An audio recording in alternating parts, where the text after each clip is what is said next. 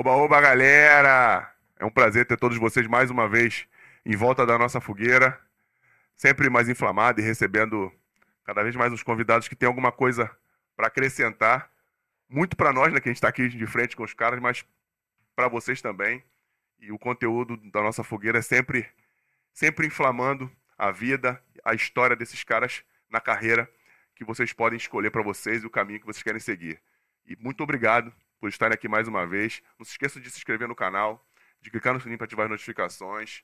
Deixe o seu like aí, porque hoje o Anselmo não vai dormir. Hoje, hoje o, o assunto é, é, muito do interesse dele. Ele tá sempre. Quero saber, caralho, quando é que eu dormi? É sempre do interesse. Mayara, ele, ele não, cochilou? Olha lá. Quase cochilou algumas vezes, entendeu? Mas ele tá atento, entendeu? Aquele cara tá atento. Se tu ele vai cochilar, tu pergunta, ele, ele inicia o assunto de onde parou. Ele tá ligado, ele tá ligado. Mas brincadeiras à parte, não deixa de se inscrever no canal. É legal pra caramba, porque o algoritmo entende a importância do assunto que a gente está tendo aqui, do conteúdo, que é muito relevante. E a gente não tem modéstia alguma para falar disso, porque é relevante e pode ser importante para vocês. Sem mais delongas, eu sou o Fernandão, capitão aqui do Storycast. É o Anselmo Paiva. Duas estrelas. Tendo porra nenhuma de patente. Cara, e a gente tem pô, o prazer de receber aqui um cara que, pô, quem, quem não é fã, né? Eu, eu sou, apesar de não, não viver nesse mundo, eu sou, já vi luta, já, fiz, já vi um monte de coisa. Preciso olhar aqui, né? Tem, pra falar a capivara do cara, tem que ter um, um tempinho. Cara, a gente tá recebendo aqui hoje Murilo Bustamante, irmão. Obrigado por ter vindo. Obrigado, Muito obrigado mesmo. Obrigado, cara. mestre. Muito obrigado. É um prazer estar aqui falando com vocês. Porra, Obrigado por ter vindo. Pô, eu, o Murilo, vou falar, mas vou ser redundante aqui, né, cara? O Murilo é lutador de MMA, bicampeão do UFC, um dos líderes da Brasília Top Team, não é isso, cara? Isso. Ajudou, ajudou a, a, criar, né? É, sou um dos fundadores um, da Brasília um. Top Team. Hoje em dia sou o atual líder e presidente mundial Caraca, da equipe. Mundial da equipe, porque... É, é... Porque nós temos é, afiliados no mundo inteiro. É mesmo? Como é que funciona? Explica pra galera aí que não é, tá a gente, a gente fundou a Brasília Top Team em 2000, né, eu e quatro companheiros de treino, que éramos eu, Ricardo Libório, José Mário Sperry, Luiz Eduardo, Luiz Duarte Bebel, e a gente trabalhou junto com uma equipe na época, formamos um time de luta que foi considerado um dos melhores de todos os tempos. Caraca. O pessoal chamava de Real Madrid, era comparado com o Real Madrid na época que tinha o Ronaldinho. Na época dos Galácticos? Dos Galácticos. Quem então, fazia parte? Cara, era eu, José Mário, Libório, Vitor Belfort fez parte uma época, Minotauro, Minotouro fizeram parte durante muito tempo, Ricardo Arona, Carlos Barreto, Alain Góes, Paulo Filho. É, Só peso pesado outros. do jiu-jitsu. Tinha uma galera mais leve também, é, Buscapé, é, Milton Vieira. Então tiveram vários, assim, Jucão, mais leves, mas assim, foi um time muito, muito sólido, muito que conseguiu vários títulos mundiais e, porque, na verdade, a gente já estava no mercado há muito tempo, né? Quando começou, né? eu já lutava, eu peguei a transição do Vale Tudo para o MMA, né? A minha geração é, foi talvez a última geração que lutou Vale Tudo, que era considerado a luta sem regras, só com regras de cavaleiros, né? Não valia puxar o dedo, é, é, puxar cabelo, o dedo no olho, chute baixo nas, né? nas, nas zonas baixas e sem luva, valia cabeçada, até é criarem as regras universais, que são o tempo do round, que é, é algumas regras que não podem ser assim, o cara, você não pode chutar o cara se ele estiver no chão. O que mais? É, cotovelada só vale determinado ângulo, você não pode bater de cima para baixo. Então a gente, eu peguei essa transição quando valia tudo isso até a, a criação do, do, dessas regras universais, que se eu não me engano foi por volta de 2000 e quando começou né, os, os, eventos grandes no mundo, a gente já tinha uma experiência nisso, eu já tinha lutado e alguns eventos, e aí a gente formou um time realmente muito forte. Muito vencedor. Muito forte, muito sólido, muito vencedor. Porra, só maneiro. com talentos. E aí a gente foi passando, nós que éramos mais, mais graduados, mais antigos no esporte, a gente foi passando a experiência para os mais jovens e os garotos foram voando. Aí hoje em dia nós temos vários times que saíram dos nossos, né? A garotada que foi crescendo, foi formando suas próprias equipes. E a gente criou vários campeões. Isso é legal.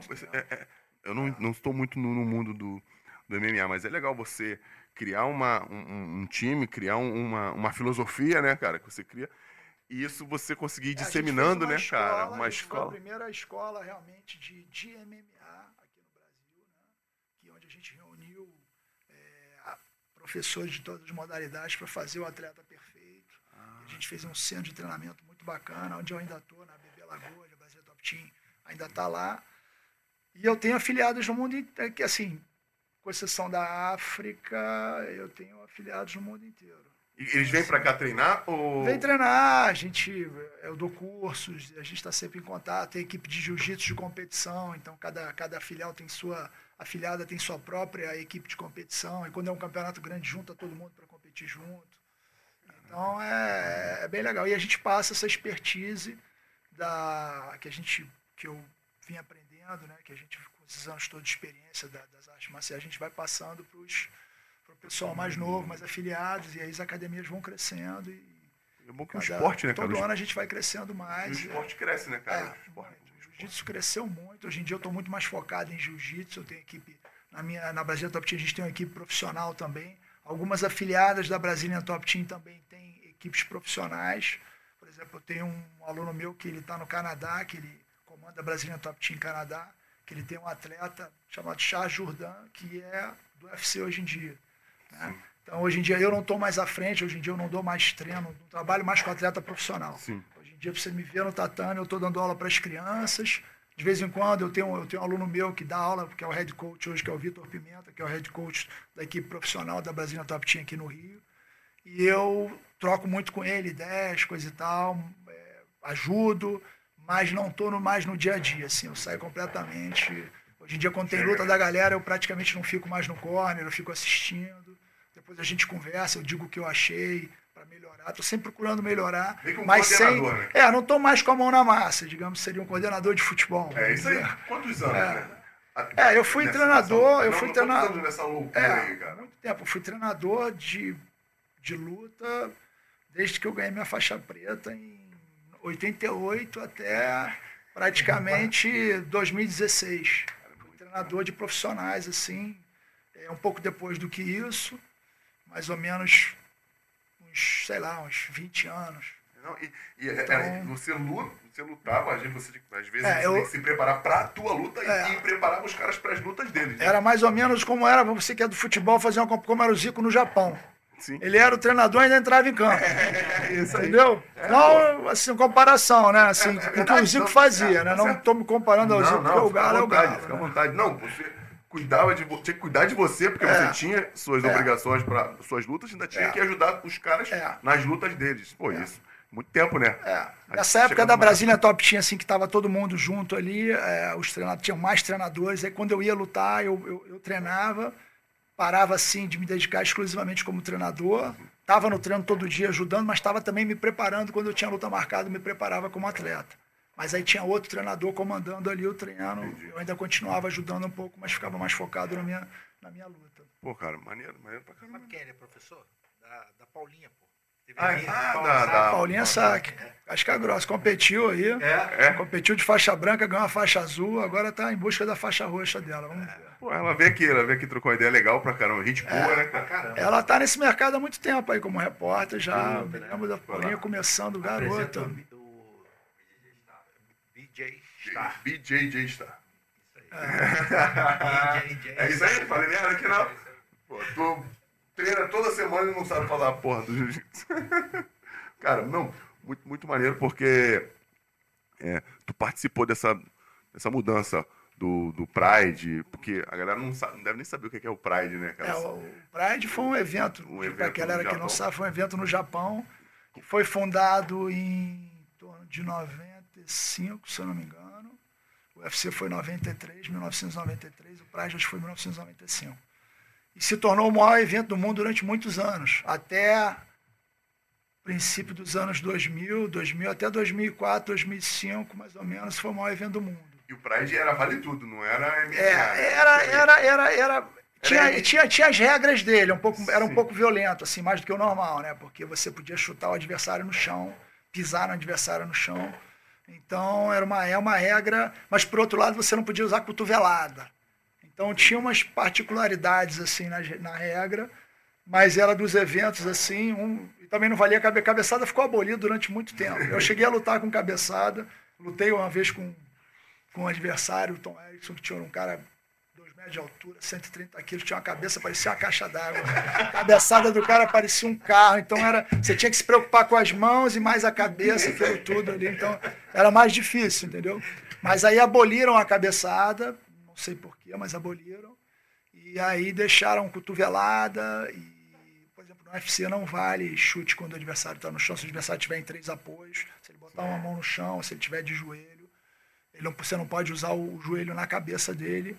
Como é que lembra disso com. é, assim, É, tem que saber, senão toma punição na hora da luta. É, assim. porque eu falo por mim, né? Ah. Tu tá, porra, querendo pegar Sangue o cara, quente, né? é, Sangue é, quente, tem às que- vezes um pouco cansado, um pouco oxigênio no cérebro, né? É, Tem não, que... vi aquela chance ali, o cara. Eu vou ganhar. Aí perde um ponto. Se o cara for nocauteado, você é desclassificado. Aí ele ganha a luta. Ah, ele ganhou. Ah. Pô, por causa... Mas então, aí tem essas regras, por exemplo, o UFC não vale pisão no, não valia pisão no chão, mas em compensação valia cotovelada. No Pride era um pouco diferente, os rounds não eram de 5 minutos, igual era no UFC, eram um de 20, dois de 10. Depois passou é, um de 20, não, um de 10 e um de 5. Não, era, minto, era um de 10 e dois de 5. E depois ficou, quando era torneio assim, era um de 10 e um de 5. Quando era torneio Entendi, entendi. Pra... Duas lutas, três lutas pegou esses noite. torneios, né? Com... Peguei. Que você lutava mais de uma vez durante o Peguei, dia, né, peguei duas vezes. Peguei uma que eu fiz a final contra o Tom Erickson em 96, que foi, foram três lutas na noite. A última luta com 40 minutos. 40 minutos. 40 minutos com um cara de 130 quilos, imagina isso. De 2 metros de altura, at- atleta olímpico, super preparado. Pô, essa foi braba. Cara, é... Você não sabia, assim, não, não é uma, uma luta que você se prepara pro adversário. que Não, na estuda. verdade, na verdade, eu já sabia nessa época que eu enfrentaria o Tom Erickson, porque era, era, era assim, a, a expectativa de todo mundo De do todo evento, mundo, né? botaram um em cada lado da chave. Ele fez duas lutas e a expectativa era que a gente se encontrasse na final. Aí ia ser o duelo do jiu-jitsu contra o, a luta livre olímpica, o o wrestling, wrestling. né? né? Então já era mais ou menos esperado isso. Eu passei as minhas duas lutas até com certa facilidade, ele também. E a gente se encontrou na final. E aí foi uma luta que era para ser de 30 minutos. Aí você vê o amadorismo e a doideira da época. Era para ser de 30 minutos. Aos 10 minutos a gente lutando, 30 minutos sem intervalo. Sem intervalo. Sem intervalo, 30 minutos direto. Era pra ser 30 minutos lá. sei. Vocês treinam pra isso? É, a gente, a gente treinava para isso. Aí, aí, Caraca. aos 10 minutos, o juiz avisa que não tinha mais tempo. Porque o evento, como tinha andado, é doideira, né? O evento, como tinha andado muito rápido, tinha muito tempo no pay-per-view ainda. Então os caras queriam que a luta durasse o máximo possível. E a gente lutando lá, eu lutando com um cara gigante, a luta duríssima, assim, porra, a luta muito difícil. Aos 10 minutos, eu ainda estava indo melhor do que ele na luta, assim. E aí o juiz fala para mim, ó, acabou, falou para os dois, acabou o tempo. A gente lutando, brigando ali, e o cara falou, acabou o tempo, você agora, vocês vão lutar agora até alguém desistir. Vamos embora, vamos lutar. E o meu corner falando, Murilo, acabou o tempo, você tem que lutar, pai. E você lutando, administrando aquilo na tua na cabeça, cabeça. ali, pau cantando, o cara com a mão com a cabeça gigante, a mão, pô, sem luva naquela época, não tinha luva, não tinha proteção. Caraca, que loucura. E aí, cara, foi indo, foi indo, aos 30 minutos, o evento decidiu colocar mais 10, aí colocou mais 10, foram 40 minutos na final. Esse foi, pra mim, foi o mais duro de todos. Foi, foi a luta mais dura Foi que a tu luta teve mais dura de todas, foi da essa. tua vida. É, essa foi. E Tempo. o maior, foi um dos maiores testes psicológicos que eu tive, né? Eu tive Ah, alguns testes ps- psicológicos, assim, de que você precisa realmente a tua mente socorrer. Esse foi um deles, para você poder, pra eu poder me concentrar e conseguir performar ali diante de uma pressão dessa, um cara muito maior, sem tempo, administrando tudo, né? Cansaço, é, psicologicamente também para tentar durar mais tempo do que você estava planejado para ir. Você tem um plano de luta para 30 minutos, você de repente não tem tempo, de repente o tempo volta, então isso tudo mexe com a tua. O teu mental, tu falou parada mental, mental, né? porque às vezes se o cara não te avisa, você não ia saber que já tinha acabado, né? Se- É. É, porque se tu, se tu não sabe Era mais fácil, tem, talvez, né? É, pô, se tu não é porque é tudo a tua Porque cabeça. 10 minutos em cima de 30, a, a porrada cantando, se o corner não te, não te fala, É, mas é aquilo, você tem que preparar a tua estratégia, né? Você tá ali, você, como é que eu vou lutar? né? Se você luta cinco minutos, você luta de uma maneira, um round de cinco minutos. Se você luta meia hora, você luta de outra maneira. Se você luta sem tempo, você tem que ter uma- um plano de luta ali. Você não pode explodir tanto, que senão daqui a pouco você fica cansado. Amor. Você fica morto. Então você tem que dosar tudo ali da forma que você vai lutar. Se você luta sem tempo, é diferente de você lutar 30 minutos. Pô, eu tenho 30 minutos para lutar ali, beleza, tudo bem. Bom, agora é sem tempo. Então você tem que. E é uma doideira também isso mudar na hora da luta, né? Assim, É, pô. Imagina. Verdade. Pô, cara, tu tá falando, pra tua execução, você chegar, você ia, ia realizar uma luta é, que era, entre aspas, vale tudo, diferente do, das regras universais que você acabou de falar. É. Quando entraram as regras universais, pra você, que já, já tinha lutado com um cara de 130 quilos, já tinha lutado com um cara de 100, de... Fácil nunca vai ser. Mas foi mais adaptável pra você tu chegar e falar, pô, o cara do meu peso, do meu É. naipe, eu, eu Quando, consigo quando criaram as divisões, as, as categorias, né, quando criaram as categorias, para mim foi muito mais fácil. Eu já estava habituado, eu já tinha lutado uma luta com um cara de 120 quilos, tinha lutado. E eu lutei no jiu-jitsu sempre com lutadores maiores do que eu, porque eu lutava a categoria absoluto que não tem peso. Sim. Então eu sempre lutei essa categoria. Eu já estava mais ou menos habituado com isso. Aí quando foi pro, pro, pro Vale Tudo, também fui lutando com caras mais pesados do que eu. Quando criou-se a categoria de peso, para mim ficou muito mais fácil, porque eu lutava com ad- adversários da minha categoria. Então isso aí já era uma coisa que eu, me facilitou muito, É, entendeu? pelo menos a força que tu fazia. É, um e, diferente. mentalmente também, entendeu? Assim, a parte psicológica. Você enfrentou, você não vai enfrentar um, um adversário daquele tamanho. Um gigante, aquilo te né? dá uma confiança, você passou por aquilo. A próxima luta, entendeu? É, te dá mais experiência, mais confiança. Eu ficava muito mais tranquilo, entendeu? Pô, cara, é maneiro pra caramba, né? Não, assim, não, maneiro, pô, é imaginar os caras, né? Porque tem que ser muito macho pra subir naquele ringue lá. Vocês, vocês são, com Cara, vocês é, são muito, vocês são é- muito, cora- muito 30, corajosos. 40 quilos É, Muito corajosos. Cara, mas é, é o seguinte, Fernandão, é, é o que eu falo. Se você vê de fora alguns esportes, você fala, pô, o cara tem que ser maluco para fazer isso. O cara que é alpinista que vai sem corda, o verdade. cara vai subindo, o cara que pega onda gigante. O cara vai se preparando, entendeu? De uma maneira que quando chega naquele momento, o cara já está tão preparado que ele minimiza todo o risco. Sim. Assim, o risco é muito pequeno, porque o cara está tão preparado para aquilo, não é você pegar uma pessoa normal e colocar para Jogar lá, jogar na lá arena. dentro na arena ou botar para escalar uma montanha ou, ou um esporte desse mais entendeu então a pessoa vai se preparando quando ele chega lá ele está muito preparado para aquilo os os lutadores hoje que lutam MMA na verdade eles são super lutadores né porque o cara é super preparado tem um conhecimento geral muito grande sobre arte marcial é, fisicamente é muito preparado também então o cara está preparado para aquilo e o juiz ali dentro está ali dentro para não deixar ninguém se matar ele vai quando o cara está realmente fora de combate, ele. E eu digo até que o MMA, ele é muito violento, mas ele protege mais o lutador do que o boxe. Porque o boxe, você tem o, o, knockdown, né? Que o adversário abre contagem, o, o juiz abre contagem, o adversário toma o knockdown e levanta e continua lutando. Então o dano na cabeça é pior do que o, do que o MMA. Porque o MMA você tem diversas formas de lutar. Você pode acertar o corpo, pode chutar a perna, pode tem, tem muitas é, é, opções de, né? de arma. Você pode. Tem cara que eu, por exemplo, a minha especialidade era o jiu-jitsu, então eu estava sempre procurando derrubar o cara e finalizar. Então, às vezes, não tinha soco na luta. Sim. Entendeu? E você pode ser que você não receba tanto soco. Já o boxe é muito Pancada na cabeça. pancada e, e- e- e- você pode colocar aí, estatisticamente falando, a maioria vai tudo na cabeça. Então o choque é muito maior. Entendeu? Falar em boxe, cara, a gente tava até falando aqui mais, mais cedo antes de tu chegar. É, cara, e essa parada desse, dessas lutas casadas aí de youtubers com popó? É só pra like, Mas, compadre, mas tu tomar uma porrada do popó, mesmo sendo mais ou menos, sem Ah, estar sim, preparado a vida inteira Ah. pra aquilo, Ah, isso pode machucar, né, cara? Ah, De, de verdade, né? Certeza. Porra, Mas quem tá indo lá pra lutar com ele, porra. Ah, tem que estar preparado. Não, mas como é que se tá prepara preparado? só com o seguinte, pô, pra você chegar ao nível do Popó, o cara tem 20 anos trocando Ah. porrada. Tô- O cara começa a treinar. Popó foi um mês, campeão. faz- O Popó, que a galera tá vendo o Popó aí, barrigudinho, político. Entendeu? Ninguém não conhece o Popó antigamente, que era lutador magrinho, pô, o cara. Rápido pra caralho. Pô, rápido, o cara era campeão mundial em, sei lá, acho que duas ou três categorias. Pô, não era. O cara tinha não sei quantos nocautes, a luta dele a maioria era nocaute. O cara boa, pegador. Eu acho que o Popó leva na sacanagem, porque se ele abrir, soltar o braço, Ele é, tá. no primeiro round o cara vai pro saco. Ele tá ganhando dinheiro, tá fazendo. Não dá pra um youtuber hoje. Então, Não, né? é, Difícil, porra, não, é. tem, tem um outro desafiando o Popó aí.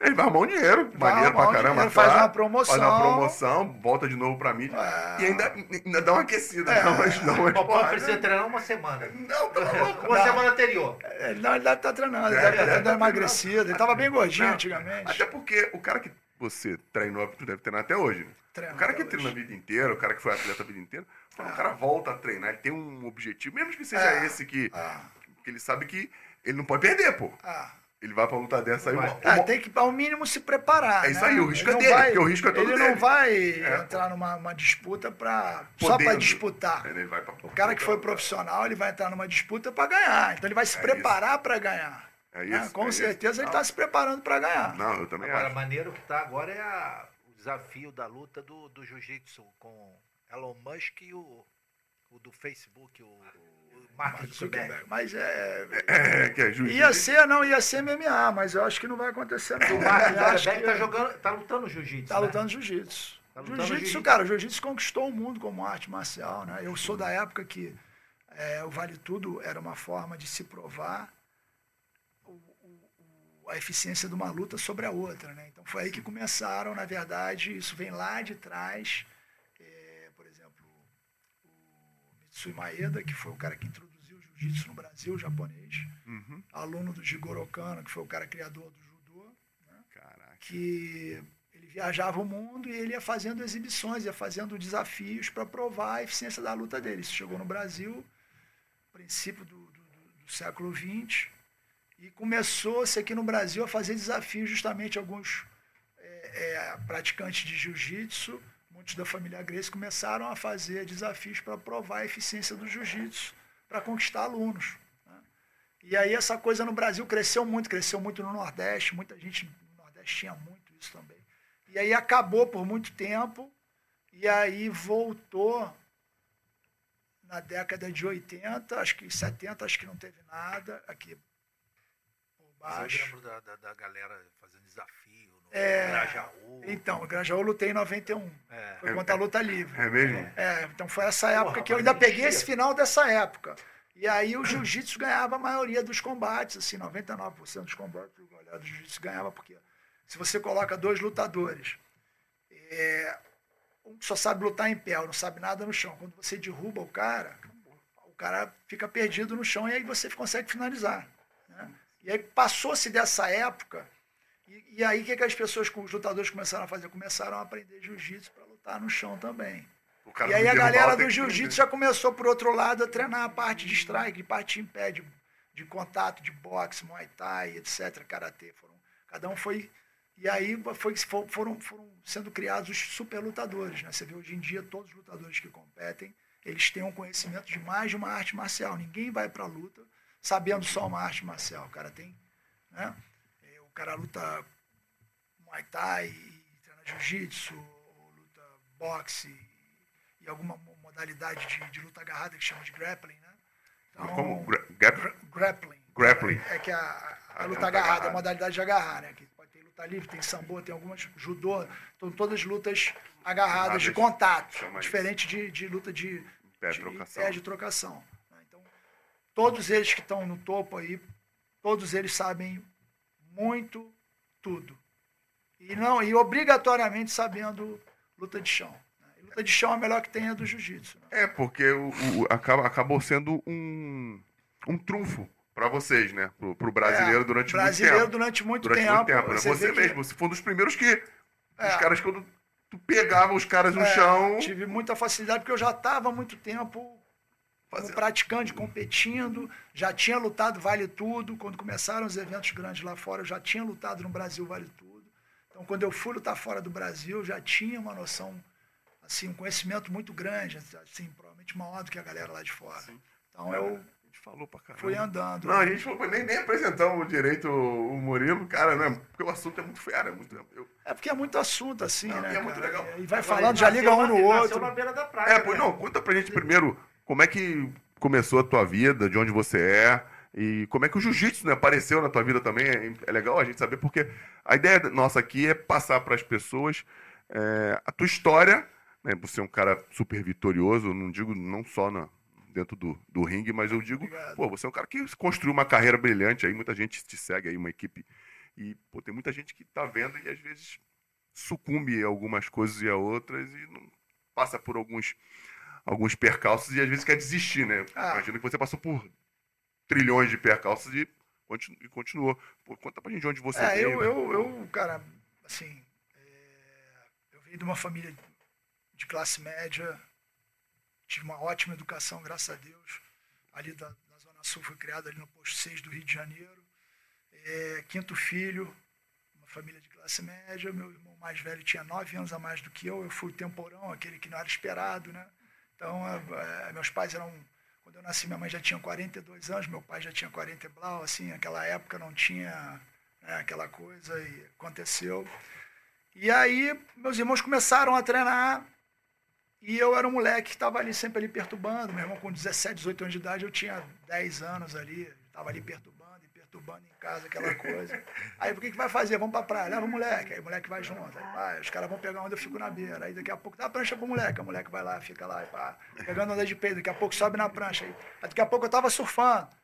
Aí eu fui seguindo mais ou menos o passo dos meus irmãos. Aí meu irmão começou a treinar.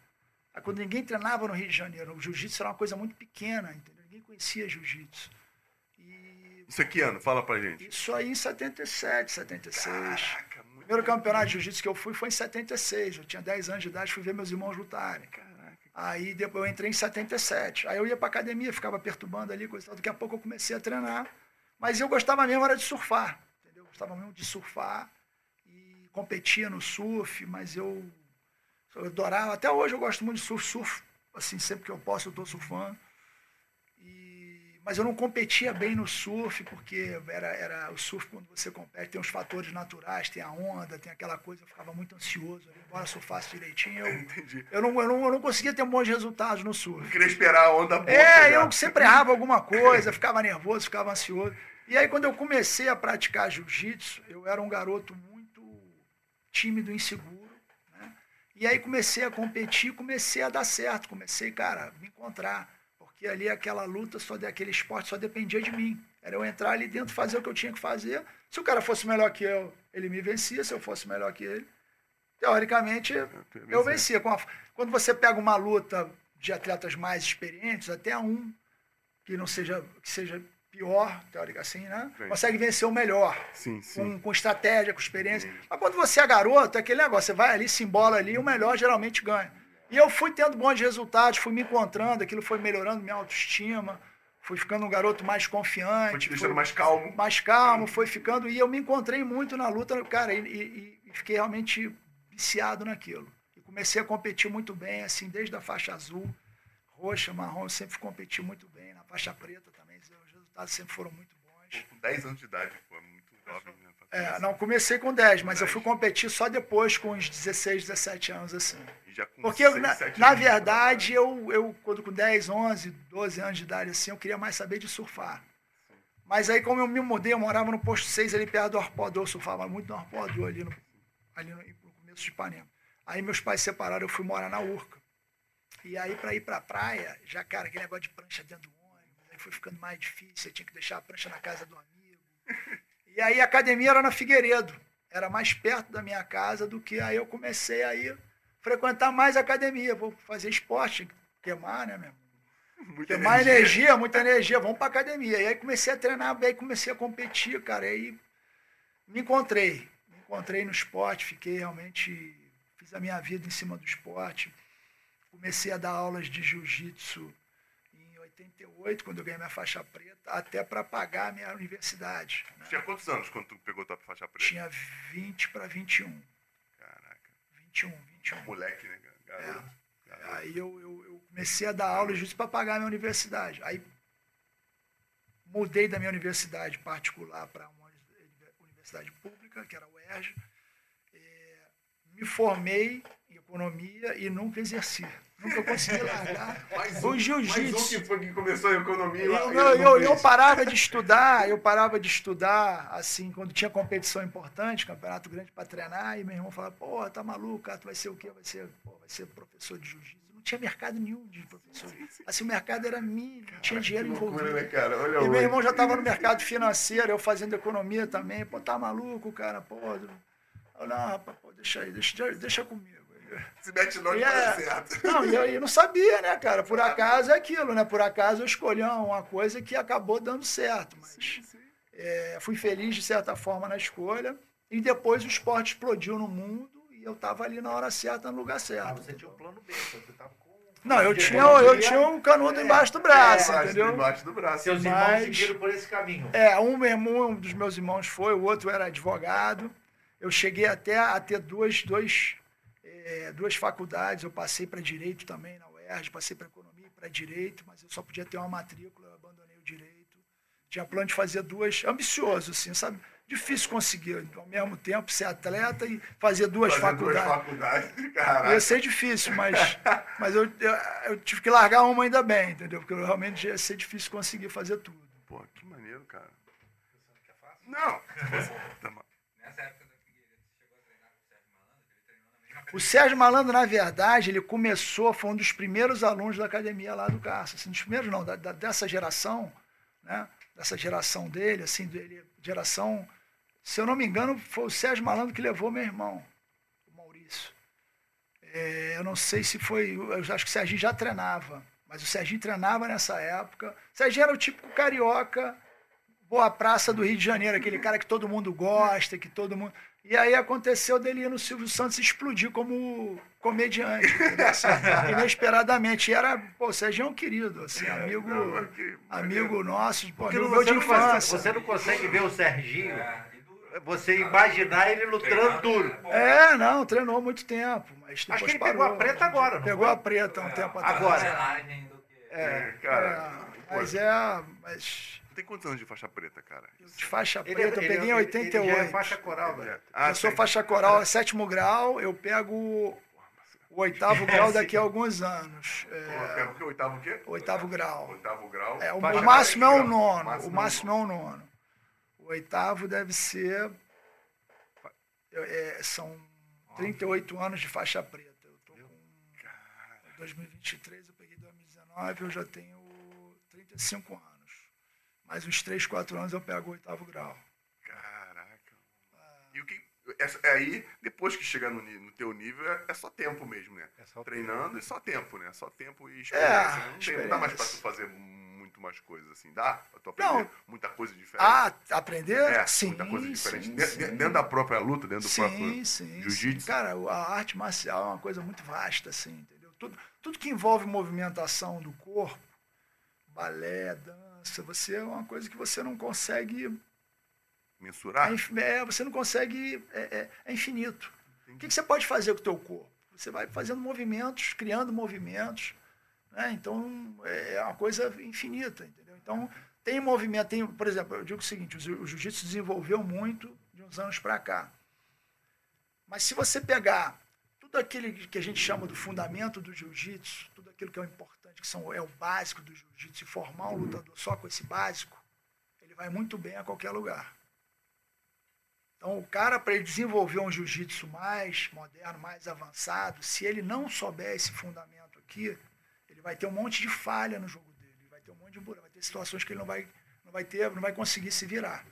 Entendeu? Entendi. Em outra, em outra, em contrapartida, esse aqui, tem muito mais chance de, através da. Naturalmente, ele desenvolver um, um- um jiu-jitsu mais moderno, porque ele já tem um fundamento todo. Já tem a A base. base toda. toda feita. É igual futebol. Futebol você tem fundamentos que você tem que saber. Tem que saber. Se não Tem que souber, saber. Se não souber, Tu não consegue jogar. não consegue jogar. Vai até jogar mais, né? É, mas vai ter, vai ter Vai falha ter dificuldade. dificuldade, né? Então, a, a luta é a mesma coisa. Você tem que ter fundamentos, como é que você, como é que você passa uma guarda seguramente, como é que você tem algumas saídas obrigatórias que você tem que saber, saída das costas, saída da imobilização, né? lateral. Então, algumas coisas obrigatórias que você tem que saber bem, pra você não ficar exposto a tomar uma finalização. Entendi, Entendeu? entendi, entendi. Então, é mais ou menos assim. Dentro dessa, dessa evolução que você viveu essa evolução, pô, minha cabeça começa a voar, maluco. Dentro dessa evolução do, do jiu-jitsu, é, você conseguiu aprimorar algum, algum, algum golpe, algum fundamento? Conseguiu aprimorar dentro do teu jogo?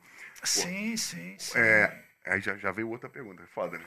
Porque pode falar qual, qual foi o que você conseguiu aprimorar e qual era o teu carro-chefe. Se tu pegasse, esquece. Não, é Pe- aquele negócio. Peguei, acabou. é, Peguei, acabou. Por exemplo- Não, E pra mim era, quando eu entrava no carrinho, acabou. Ou era bola ou era Três pedra. metros de distância. Coisa. Chovendo. Alguma coisa é pra fora do campo. Não, não mas que é, no teu caso você tem que matar a jogada. É não pode deixar aí. o cara sair na cara do Não, gol, é né? isso aí, não tinha conversa. É, Às vezes você tem que até se expor a um cartão. É isso aí. Mas é, no, meu, no caso da luta, assim, é, é- cada, cada pessoa tem sua individualidade, tem suas particularidades. Por exemplo, você pode pegar duas pessoas com o mesmo biotipo, ensinar o mesmo jiu-jitsu e cada uma vai ter uma preferência. Tem uma que, às vezes, o cara prefere jogar por baixo, fazendo Eu guarda. prefiro 100 quilos. É, já passando, a- já passando a guarda e mobilizando, né, Anselmo? Tem outro que prefere jogar por cima, tem outro que. Cada um vai ter sua, sua Sua preferência. preferência, né? Eu, eu fui desenvolvendo, é, assim, o meu estilo de luta muito, e eu tive, e, e por ter sido um lutador profissional, eu estudei muito diversas modalidades, né? Eu, eu- sou faixa preta de judô também, eu treinei muito luta livre olímpica, treinei muito judô, então fui formando um estilo de luta bem é, versátil, bem flexível, digamos assim. É, eu sempre procurei me moldar muito às situações que apareciam. Agora, se você perguntar qual era, qual era a, a, a- finalização que eu, que eu me adaptei mais, que eu fazia mais, eram chave de braços, eram arm lock, chave de braço, mas eu sempre procurei fazer tudo. né? Como é que eu, como é que eu, qual era a minha estratégia de luta? Estratégia de luta profissional na- no, no MMA e no Vale Tudo era sempre levar a luta para onde eu era melhor, que era no chão, e lá tentar capitalizar em cima do erro do adversário. Ao invés de eu, eu sempre raciocinava dessa maneira, ao invés de eu querer finalizar o meu adversário de determinada forma, eu procurava observar qual era a fragilidade dele e qual era a forma mais fácil que eu ia ter para finalizá-lo. Durante a própria Durante a própria luta. Antes também, você Antes tu estuda antes, mas durante a própria luta você vai, através da movimentação, porque às vezes você quer muito fazer alguma coisa e por algum motivo você não está conseguindo fazer e tua visão fica obtusa ali, você fica é, é, é, com uma visão é, é, curta. Sim. Só vendo uma quando você abre a- as suas opções, você consegue enxergar mais opções. Às vezes o cara, você quer dar uma chave de braço no cara, mas o cara defende bem o braço e às vezes ele está expondo o pescoço. Não, Só uma comparação. Claro, claro, claro. Então você, eu sempre procurei observar mais a, a, o a todo, né? situação do todo ali, do geral, para ver qual seria o- o- a melhor a opção mais fácil, o que, que ele estava me dando de facilidade. entendeu? Entendi, entendi. Então eu, eu gostava muito de chave de braço, mas muitas vezes eu finalizei lutas em estrangulamentos. É porque o cara sabendo que você gostava de chave de braço, ele protegia, mas- também tem mas isso, aí o cara, deixava o... o cara sabendo teu jogo, então O- o- determinado movimento ele te facilitava uma coisa, então você tem que sempre ter. E eu sempre tive a cabeça muito aberta para aprender coisas novas. Até hoje, cara, eu posso dizer que até hoje eu estou aprendendo. né? Então isso aí é, é, é, é das, dos, dos maiores ensinamentos que a arte marcial te dá. né? Até você trazer, a gente faz muito paralelo para trazer para a nossa vida real os ensinamentos do tatame, são os valores, a ética, né? valores morais, valores de comportamento, disciplina, resiliência. Né? Tudo isso a gente aprende no tatame, trabalho em equipe. Hoje em dia eu, eu, eu, eu trabalho muito isso com a criançada. Hoje em dia eu dou muito mais aula para a criança do que eu dava, até por causa do meu filho. Eu tenho um garoto de 11 anos, está começando o espaço dele no tatame, então eu, eu voltei a dar aula de crianças muito por causa disso. Hoje em dia eu estou praticamente dando poucas aulas para adultos, profissionais praticamente nada, e dando aula mais para crianças. E a gente vai trabalhando esses valores paralelamente, que na verdade é o mais importante da arte marcial. Não é a técnica que a criança ou adolescente, ou até o próprio adulto vai aprender. É o ambiente do dojo, do tatame, que ele vai se reeducando ou se educando ali. Você faz um paralelo com a educação para a criançada, né? Você é, é, vai ensinar a criança a ter disciplina, a ter respeito, a, a- respeitar os, os colegas. Então, Autoconfiança. autoconfiança, autoestima, né? A criança que está lutando, você vê que ela tem uma outra postura. Você não vê muito comum uma criança que está lutando numa academia que ele vai fazer um bullying com a criança fora. ou que ele vai lidar bem com alguém fazendo bullying com ele. Ele vai resolver aquilo ali rápido, porque ele não vai. Ele tem uma postura, já tem uma. Já se Entendi. colocou numa situação que ele ele ele, ele tá consciente dele mesmo. Não. Então ele não precisa se autoafirmar em cima de ninguém. Porque geralmente a criança que faz o bullying, isso é um problema recorrente em todas as escolas. Desde a da mais cara até a, a pública, a gente tem problemas de bullying. Né? Então a, a, a criança, ela, ao mesmo tempo que ela não, não admite sofrer o bullying, ela vai lidar melhor com aquilo. E às vezes uma criança com uma postura, a criança que faz o bullying nem consegue chegar nessa criança. Ele olha para a criança, ele já vê que esse cara eu não vou mexer com ele. Entendi. E ao mesmo tempo a criança está tão segura que ela não precisa se auto. Sim. né, se, se, se, se af- autoafirmar em cima, do, em cima de de uma outra outra criança mais fraca. Porque a criança que sofre bullying é uma covardia, é a criança mais fraca. Mas sujeita Da turma, tipo. da turma, aquele que não vai brigar, que não vai reagir, que vai se intimidar. Então, esse é, é a vítima. Né? Eu tenho crianças que, eu, que, que as, vão, se, vão, as mães vão escrever a criança na minha academia. Quando eu bato na criança, eu já mato a charada na hora. Eu já, só de olhar, eu já vejo a postura da criança. E eu converso com a mãe, depois eu vou ver que a criança está sofrendo bullying na escola. E aí, depois de um tempo, eu converso com a mãe, a satisfação que me dá. E aí, como é que está o relacionamento deles? Poxa, melhorou tanto.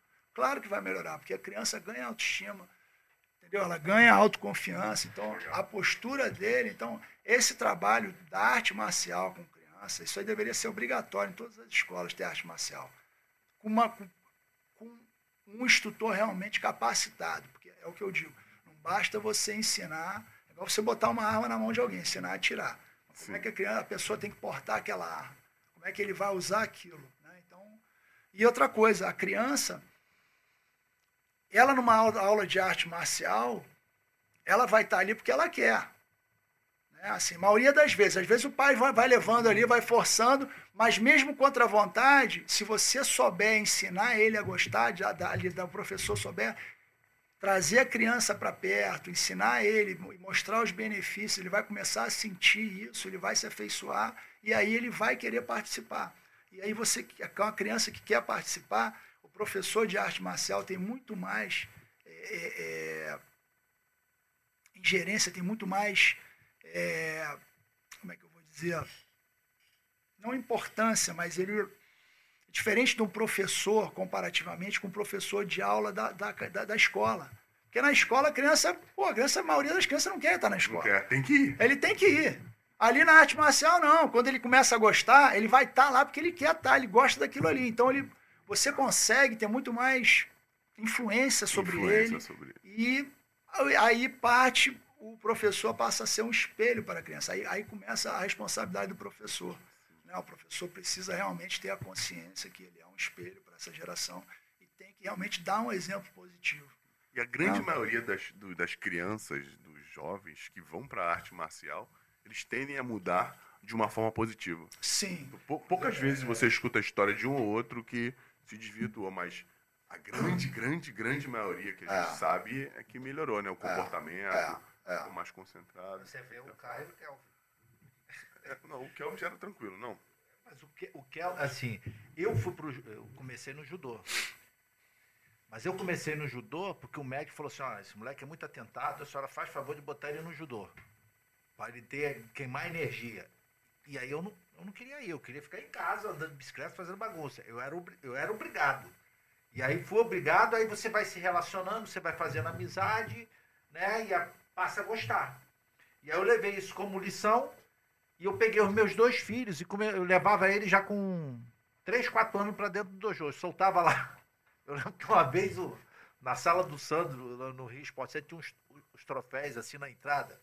Ele esbarrou, voou troféu para tudo que é canto. Aí o Sandro, porra, céu. Falei, calma, velho, vamos consertar. Gente veio que montar o troféu de novo, que ele desmontou. E meu filho mais velho deu segmento. Hoje ele é faixa marrom do. Estava até no. Foi quando conheci o senhor no seminário. O outro não adiantou. O outro, mesmo eu vou insistindo, empurrando, não saiu da faixa branca. Não, não pegou. Mas você vê que a diferença dos dois, ele conhece os dois. É um. Mas qual é a idade do mais novo, Anselmo? Desculpa. O, Ah, o, o 22. o Mas eu, novo? todos os dois eu, eu levava pro dojo com Ah. dois anos. Ah, Eu ia treinar dia de sábado, fica aí. Eles ficavam ali, depois começou a ter judô na escola. fazendo judô na escola, só que o outro não, não, não, engrenou. Não engrenou. O Caio não engrenou. É, às vezes não é. Não. É, às vezes não, não, é, não é do moleque. O Kelvin foi direto. Porra, não, mas isso é muito, é muito maneiro. Já tiveram outras pessoas aqui que falaram sobre, sobre a mesma coisa, né?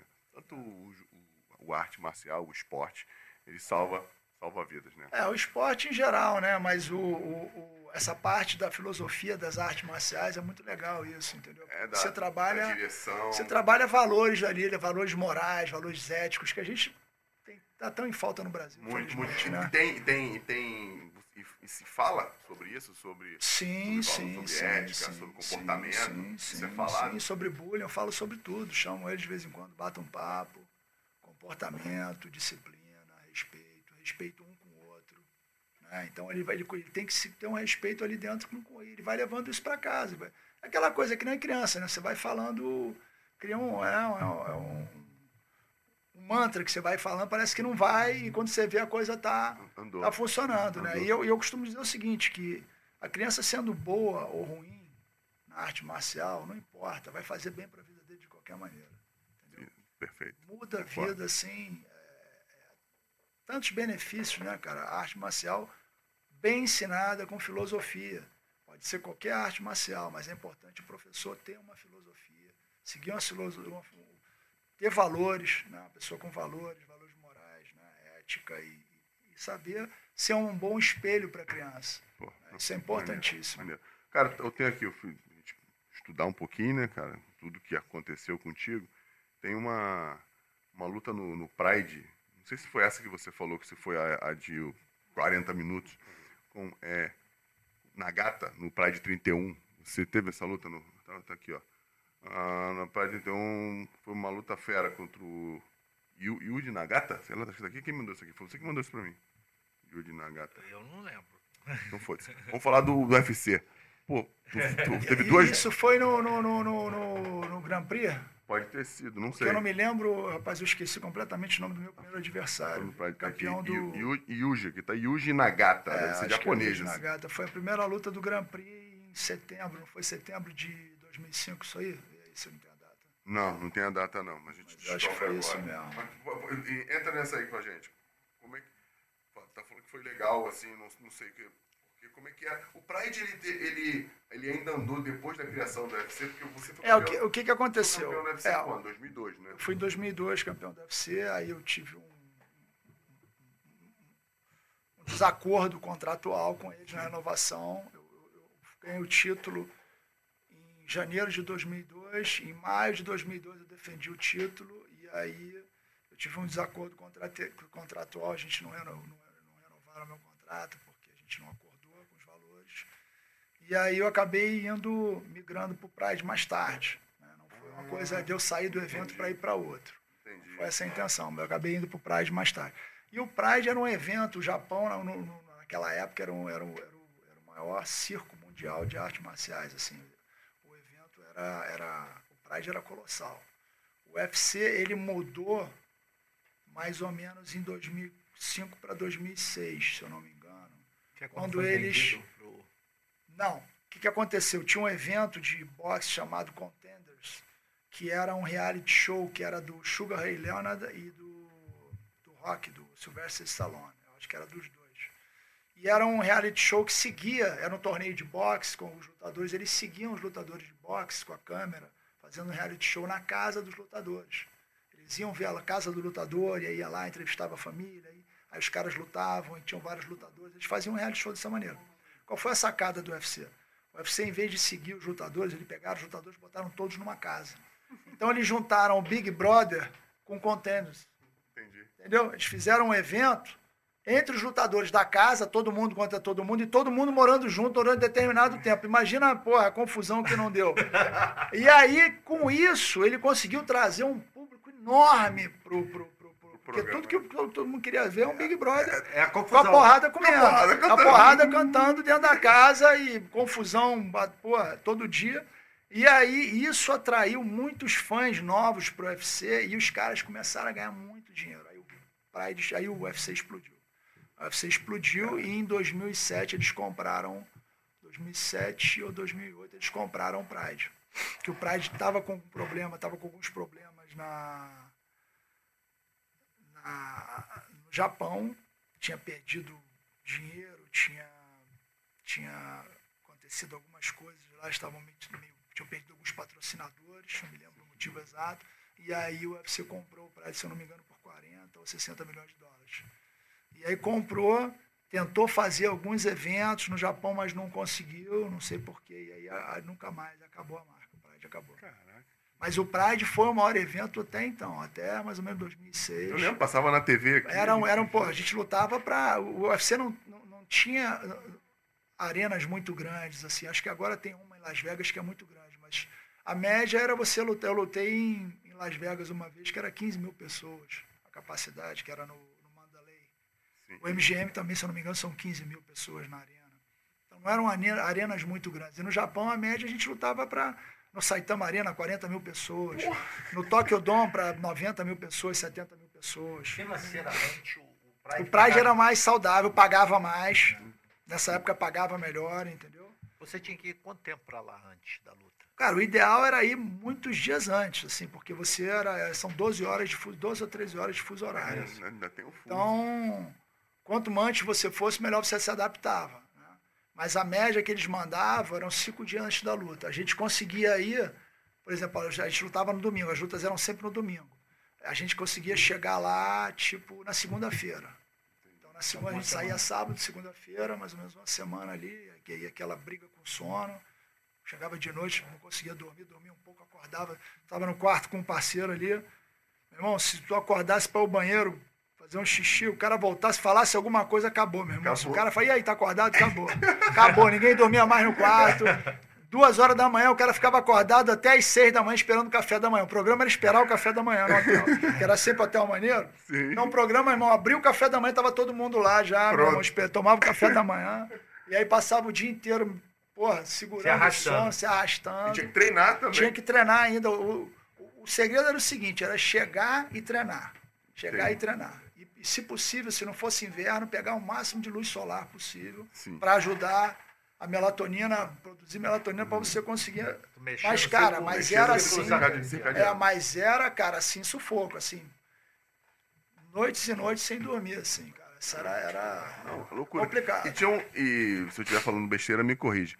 Tem um lado bom e um lado ruim, porque no Pride você não tinha que passar por aquela perda de, de peso, né? Não, tinha, Tinha também. também? Tinha categoria Já também. tinha categoria no categoria já no Pride Ah, tá, também. já Eu- tinha categoria. É, eu lutei na. E tu sofria muito pra, nessa parada ou não? Cara, não sofri muito, nunca sofri muito não, para te falar a verdade. Embora eu não tivesse a, a- a cultura, né, eu, eu- como eu vim de uma categoria muito confortável no jiu-jitsu, a gente não tinha essa cultura de perder peso no jiu-jitsu. Então cada, cada um lutava na sua própria categoria. Entendi. Tinha esse negócio, ah, eu sou, eu, eu, eu tenho 90 quilos, eu vou lutar até 84 no peso médio.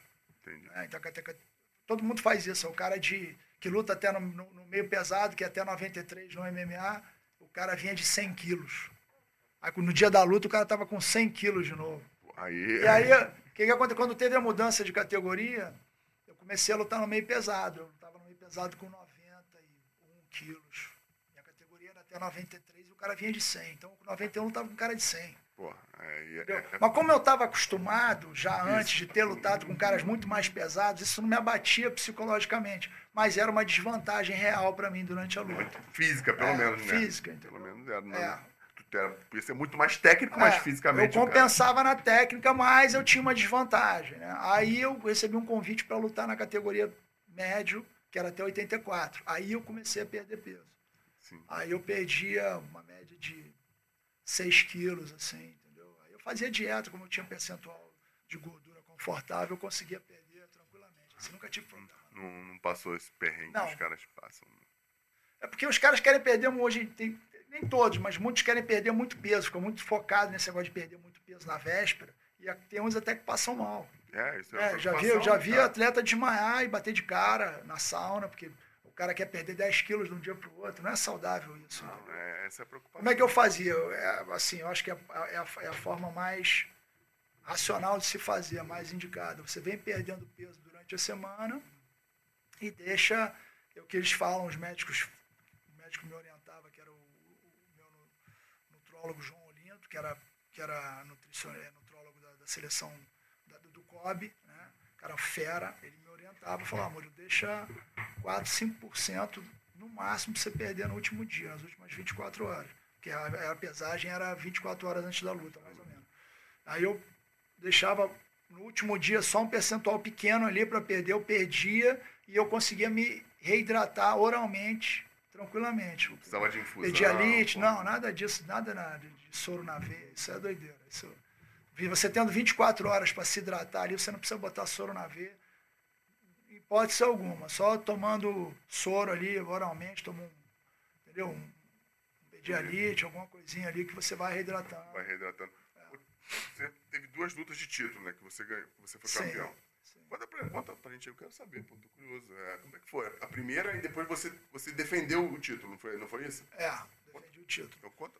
Como é que É, foi? Conta, eu- foi contra quem o primeiro? Primeiro foi contra o Dave Menier, foi uma luta, ele tinha ganho. o- o- o- quando eles fizeram o peso médio foi, 2002, no primeiro. Não, minto, foi 2001, no evento em 2001, que eu lutei até no, no meio pesado. Tive uma luta controversa contra um dos principais lutadores do meio pesado na época. Deram a vitória para ele, mas foi muito contestado, ficou uma coisa assim. E aí me ofereceram duas opções: ou fazer a revanche com esse cara, que era o Chuck Liddell, ou lutar pelo título. Então eu já tinha feito um, um lutaço com esse cara. Ele não era o campeão, ele era, o- ele era o cara- primeiro. Esse cara era famoso, né? É, o cara dele toca- tava nocauteando todo mundo, era o maior nocauteador na época. E eu fiz uma luta com ele muito boa, eu era invicto até então.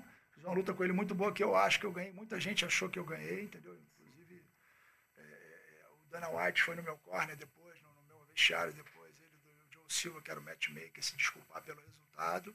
E me deram duas opções. Ou você luta com o Chuck Liddell de novo, ou você desce e luta pelo título no peso, peso médio. Falei, aí eu fiz as contas ali, pô, cara, eu quero ser campeão. Se eu lutar com o Chuck Liddell, que é uma luta duríssima, que eu não sei que, como é que vai Pode ser, acontecer. mas tudo pode acontecer. Se eu ganhar dele de novo, né, de novo não, se eu tiver a mesma performance, se me derem o resultado, Sim. eu tenho que lutar com o Tito, que é o campeão, que era o Tito Ortiz na época. Sim, eu tenho duas lutas duríssimas para Pra chegar ao para chegar para ser campeão. Se eu conseguir passar pela primeira, a segunda. Verdade. Se eu lutar aqui pô, no peso de baixo, eu tenho uma luta só. E se eu ganhar esse título, eu tenho condição de voltar para o peso de cima e disputar o cinturão do peso de cima diretamente. Então, a minha, o meu objetivo era o quê? Era voltar, era descer, ganhar o título embaixo, disputar um pouco ali e depois voltar para o meio pesado para disputar. Como eu tinha essa confiança, que eu já tinha lutado com atletas mais pesados antes, eu tinha confiança que eu poderia lutar bem com atletas mais pesados, que eu confiava muito nisso. né? Já tinha sido testado com isso. Então, o meu objetivo era esse, mas não, se, não chegou a se concluir porque, porque eu, eu acabei saindo do evento antes. Mas eu ganhei o título no peso médio, fiz uma defesa, no, no, no, na minha primeira defesa, depois eu acabei saindo. Foi contra um atleta, muito duro também, o Matt Linda, que era um atleta invicto, vice-campeão mundial vice-campeão olímpico de luta livre olímpica. Aí já é mais. É, é, sei que são. São. São artes marciais diferentes, mas é um cara mais também de. É, é campeão- grappling também, chama grappling também, Eu tava tentando é, lembrar o nome, é, grappling. É. E essa segunda luta foi, também foi meu segundo teste mental, assim, talvez tenha sido o maior de todos. O que, que aconteceu? Começou a luta, eu tinha machucado meu dedo, tinha operado meu dedo. É, Na luta do Chuck Liddell, eu tinha quebrado, é, tinha partido um tendão aqui. E aí o dedo fica em gatilho, ele vai dobrando, dobrando, dobrando, se você não consertar. Aí você bota um pino por dentro do dedo para segurar. E aí aconteceu isso na minha luta com o Chuck Liddell. E eu tinha uma luta na sequência, eu fiquei, aí eu operei o dedo, fiquei um mês com o dedo imobilizado, e aí eu comecei a treinar. Na verdade, meu camp para a luta do título foi mais curto. Mas, cara, deu tudo certo. A luta do título foi assim, cara. foi- deu tudo certo. Sabe aquela luta que você não acontece nada? Sim. Não se machuca em nada, não, você É sai inteiro. A única coisa que doeu da minha mão, do, do meu corpo, foi minha mão que pegou o soco em cheio, que eu derrubei o cara. Tu derrubou. em- tu, tu, tu nem, tu nem foi nem no chão? Não, a gente lutou no chão, lutou em pé, mas numa hora eu consegui dar um knockdown, ele caiu, eu bati, o juiz encerrou a luta. Mas foi aquela luta, foi a luta perfeita que dá tudo certo na Sim, noite, sim. entendeu, cara? Então foi assim, pô, essa noite foi perfeita. E aí, no treinamento com para minha segunda luta, eu tinha uma infecção no mesmo dedo que eu tinha operado. Infecção na unha, fui num, num podólogo, a mulher enfiou um negócio, infeccionou aqui, eu não, eu, ficou uma infecção horrível. Depois da luta eu tive que cauterizar, tomando antibiótico, a coisa não ficava boa, eu não conseguia pegar, eu não conseguia bater porque doía muito minha mão. Então, eu, pô, eu, eu, fui fazendo, eu, eu te fui obrigado a fazer parte técnica durante um grande período e isso atrapalhou meu treinamento, porque eu não podia lutar apropriadamente. Então, isso me deixou inseguro e era a minha última luta no contrato. Aí eu pedi para o meu empresário procurar o UFC e renovar meu, meu contrato com o UFC. Mas eles acreditavam muito que o, que o desafiante ia ser o campeão. Eles não renovaram meu contrato. Aí, pô, eu cheguei na luta preocupado, aquela coisa, uma dor na mão, pô, treinando mais, não tinha feito treinado, e, e, assim, adequadamente como eu gostaria para aquela luta.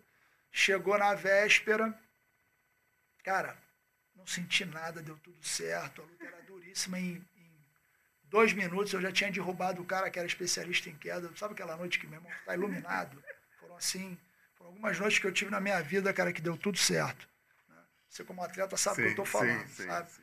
E aí o cara era, porra, invicto, uma luta duríssima. E, cara, quando eu vi, eu já tinha derrubado o cara, já passei por cima, já tava com o braço dele esticado. Falei, acabou. Pegou o braço, acabou. Primeiro round. Primeiro round. O cara não viu a cor da bola. Imagina, aquele chocolate, um, dois, três. Rápido. E depois tu fica só tocando banheiro. Só- Meu irmão, só- foi só isso. descansando. Pá! Quando eu estiquei o braço do cara, eu falei, bom, agora acabou. O juiz toca no meu peito e fala. Aí eu solto o braço. Quando eu solto o braço, o cara diz que não bateu. Aí o juiz tenta botar o braço do cara no lugar. O cara já pega, encolhe o braço e levanta. Aí o juiz fica vendido. Eu olhei pra cara do juiz, o juiz está vendido, manda eu voltar pro meu corner. Para recomeçar a luta. Imagina isso. Aí recomeça a luta. Imagina. Não, tô. Entendeu? bola tava dentro do gol. Bola foi voltou, gol. O professor não entrou. Foi gol. É maluco, pô. Foi gol. Tu mete o gol. Assim, mas aquele VAR que o cara não tá impedido, tá um passo atrás, e o cara diz, não, tá um passo à frente. Tipo assim, meu irmão, o cara tirou a bola de dentro do gol. Eu já finalizado com o braço esticado. Cara, eu assim. me lembro, esse assunto já cara rolou. Botou a mão no meu assim. peito, eu soltei o braço. E aí o cara mandou recomeçar a luta, bicho. E aí eu tive que, meu irmão, me virar nos 30 para recuperar a mente ali. Assim, uma confusão mental, um misto de raiva com desapontamento, com vontade de ir embora. E, e fui lutando ali o resto do round.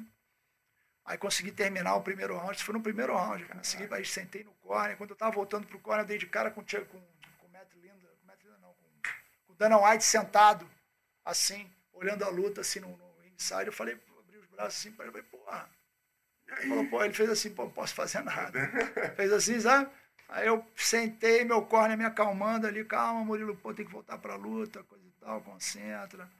E A aí raiva durante a luta. é ela- péssima. ela Qualquer atrapalha. tipo de emoção, qualquer tipo de emoção durante a luta, ela te atrapalha. porrada, sentir raiva do cara. É, mas É aí que tá, é isso, é isso. Você não pode, você não pode ter emoção. É normal, pô. O cara tá Você, pra o te bater, atleta, né? o, at- é, o atleta não tem que ter pessoal ali. O atleta, você tem que entrar no ringue. E eu tinha uma característica, eu ficava muito calmo. Durante a, assim, a- quando eu ia lutar, eu ficava muito calmo. Então eu entrava no ringue, às vezes, o cara com a cara assim, de furioso, e eu tranquilaço, como estivesse aqui conversando com vocês, assim, eu falo, cara, tem alguma coisa errada, pô, não tô, não tô nervoso, eu não tô. E olha a cara do cara, o cara quer me matar, meu irmão, olha lá, cara, vai dar merda. Aí, aí começava a lutar, a coisa desenrolava assim, tranquilo e ia embora, entendeu? Entendi, entendi. Então você, essa, essa, eu acho que essa calma que o atleta bem treinado ele tem, né? Quanto mais calma, melhor. Você consegue raciocinar melhor. Sim, Quando você está nervoso, você está tenso, você pega, né? Imagina. É, verdade, não tem Pô, razão. tá, deixa tá jogo de decisão. O cara tá nervoso e agora a bola, o cara quer se livrar da bola. O cara não consegue pensar na melhor ficar, jogada. Até ficar nervoso até começar a luta. Começou, tu tem que Acabou. estar centrado Acabou. ali, É consciente do que tem que fazer. Eu ficava nervoso assim, é, durante o camp, durante o treinamento, eu ficava nervoso, aquela coisa. Tinha dia que tava, batia o nervosismo, eu ia administrando aquilo, eu fazia muito yoga que me ajudava. Pô, que maneiro. E no- na semana da luta, a minha preocupação era só perder o peso. Então era só perder o peso e para bater o peso. Quando batia o peso, meu irmão, era, era o dia, um dia antes da luta, era o dia da alegria. Jantava com os amigos, comia o que quisesse. E pô, só não podia comer demais para não passar mal. Aí só voltava a ficar nervoso no dia seguinte. Quando acordava, ih, meu irmão, vou ter que brigar hoje, caralho. Aí o estômago fechava, já não conseguia comer, perdi o apetite, aí comia comendo pouco, já, pô, como tinha feito dieta, já não tinha nada para sair, para botar para fora, e ficava, teu corpo meio que vai te preparando para a batalha, entendeu? Sim. E aí, quando chegava no, no, no- pico de nervosismo, é quando chegava na arena. Chegava na arena. Aí, quando você chegava lá, quando eu chegava lá, cara, ia acalmando, acalmando, acalmando, acalmando, acalmando, cara, cada vez mais calmo. Galera em volta nervosa, eu cada vez mais calmo, dormindo antes da luta. Quando chegava na luta, eu tava tranquilaço, cara, assim. É, E tu passa, e tu passa, você falou, É, tu passa essa não, tinha hora que eu ele- tava acalmando, eu me, lembro, eu me lembro de acalmar meus treinadores, calma, o Claudinho, o Claudinho Coelho do, da Nobre Arte, Claudinho, pô, meu, meu brother, meu irmão. Bom, e ele, e eu, não, e o Claudinho, o cara nervosaço, calma, Claudinho, fica tranquilo, tá, tu tô bem, cara, eu tô bem, fica tranquilo que eu tô bem. Tu vê que os caras estavam, porque é normal, você não tem o que fazer. Quando eu era treinador, acontecia a mesma coisa comigo, porque o, o atleta, ele vai brigar, ele vai resolver a vida dele, você do lado de fora não pode fazer mais fazer nada, mais nada. a não você dá conselho. Então você fica envolvido emocionalmente, você fica ali, cara, com, a- com os nervos à flor da pele. Né? Engraçado, eu lembro da luta. Não, eu Eu tinha ele não terminar. tinha, assim, o estereótipo de, lutador. né? Ele chegava numa classe. É educado. Ele parecia um lorde. Né? Não, era, era aquilo de você, entendeu? É, é igual pôquer, né? Fala que a pôquer é a mesma coisa. Se tá com a tua cara, não pode mudar. Se tá perdendo, tá ganhando, tua cara ali é a mesma coisa. Tomava um socão, pá! Chegava a ver estrela.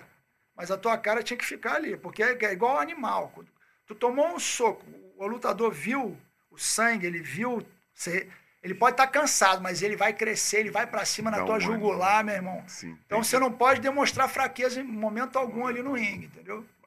E, e a luta aí? E aí, voltando voltou? à luta, Porra, falei um monte aqui, calma que eu vou voltar. E voltei pra luta. Aí voltei pra luta, aconteceu aquilo, pô, o cara mandou reiniciar a luta, eu reiniciei, meio que consegui acabar o primeiro round, voltei no segundo round, já foi, acho que foi a primeira luta, a única luta que eu tive realmente raiva mesmo foi aquela. É nem, e nem do adversário, mas da situação. É, assim. da situação assim, cara, e, e aí eu... Tem uma, uma pergunta, aproveitar esse gancho. Porque o cara que treina, o cara que perdeu, ele sabe que ele deu bateu ali. Ele foi meio. Ele, ele, ele, ele, ele, ele, não, não, não foi cavaleiro, né? Da, Não, ele não foi um Um esportista. esportista, entendi. sabe que ele perdeu. Entendi. É, mas aí o que que acontece? O cara na cabeça dele, ele não quer saber. O cara voltou pra luta, meu irmão. Vou ganhar esse cara. Não, não, o cara veio pra segunda- cima com tudo. É, o cara veio pra cima com tudo. E eu meio que ainda ali abalado por aquilo tudo. Caraca, e agora? Aí, aí voltei pro segundo round, voltei lutando bem também. Consegui lutar bem. Acabei o segundo round, agora eu não me lembro se foi no segundo ou no, no terceiro round. Que eu quebrei o nariz dele com um jab. Né? Eu já tava, eu boxeava muito bem. E aí eu dei um jab e ele começou a sangrar pelo nariz, começou. Foram dois lances depois da luta, ele falou que eu dei um chute de baixo para cima que pegou na, na boca do estômago e foi um jab que ele não conseguia respirar. Essas duas coisas, eu não me lembro se foi no terceiro round, acho que foi no segundo isso. E aí no terceiro round, quando voltou, cara, eu já tava assim, que eu tava muito bem de cabeça, porque é, é igual o jogo de futebol, né, Fernandão, você sabe. A sequência te deixa cada vez melhor. É isso aí. Né? Quanto mais você vai jogando, você vai ficando melhor. Se você tá parado muito tempo, o primeiro jogo que você volta, não tem como você brilhar. É assim difícil. né? Você pode brilhar assim, é, mas não é a mesma coisa se Pode você ter um tiver momento, um um momento. beijo, né? Mas não é aquela coisa quando você vem jogando e vem jogando bem, a coisa vem dando certo e você tá O emocional lá em cima. é, aí né? você tá Controlado. confiante. E a, a sequência de lutas é a mesma coisa, ela vai te melhorando. Eu vinha numa sequência de luta difícil, assim, por exemplo. Tinha, pego uma luta muito difícil com o Chuck Liddell, que me fez testar muito a minha parte de boxe, eu fui muito bem. Fiz uma luta do título que eu venci bem, um cara que era muito bom também, eu consegui nocautear ele. Então, na- nessa luta, tava muito, a minha parte mental estava muito forte. Se eu não tivesse tão forte, se eu não tivesse lutando, tivesse acontecido isso, eu nem sei como seria a minha reação. Porque eu estava num momento muito bom. E aí voltei pro terceiro round, e aí consegui dar um knockdown, ele foi tentando bater, o meu, eu estava muito treinado no boxe, treinando muito boxe com, com o Claudinho, Claudinho Coelho, aí eu meti um direto, ele caiu de knockdown, aí eu caí passado, falei, agora vai pagar. Aí comecei a bater, bater, bater, ele, ele virou, quando ele virou, eu encaixei a guilhotina e finalizei. Segunda vez. O cara perdeu duas vezes. Porra, não, perdeu dois? Não, eu tô aqui na, no- na- Tô ouvindo aqui, tô imaginando, tô na jornada do herói. Tô na jornada do herói, verdade. O cara Ué. começou bem, tudo belezinha, aí fiz. Aí não deu certo. Aí aconteceu. Aí, Cara, essa luta pra mim é totalmente é. a jornada do herói, Ah, pô. isso é uma doideira. Isso aí foi realmente, talvez, o maior teste. do- Tive três testes muito, assim, difíceis. Esse foi talvez o mais difícil, assim. É. Se você vencer uma luta, tem que voltar a lutar. Lutar e vencer. É, E, porra, aí, aí tu. E Defendeu o título campeão de novo. É, aí fui campeão novamente, aí depois é, a gente não conseguiu acordar é, contratualmente, aí eu acabei saindo do evento. Pô, caraca, que ma- Você falou que três lutas. A primeira que você falou contra o cara de 130 quilos, essa, e Erickson. qual foi a outra? A outra Uma foi caixa- contra. Uma caixa d'água. E qual foi a outra? A outra foi no Pride. Minha primeira luta no Pride, que na verdade em 2000, isso foi em 2002. Aí em 2002 eu saí do UFC, fiquei sem luta, fiquei treinando, trabalhando como treinador, fiquei sem lutar. Ia ter um Grand Prix peso médio, que na verdade era peso meio pesado, porque era até peso médio no, no Pride era até 93.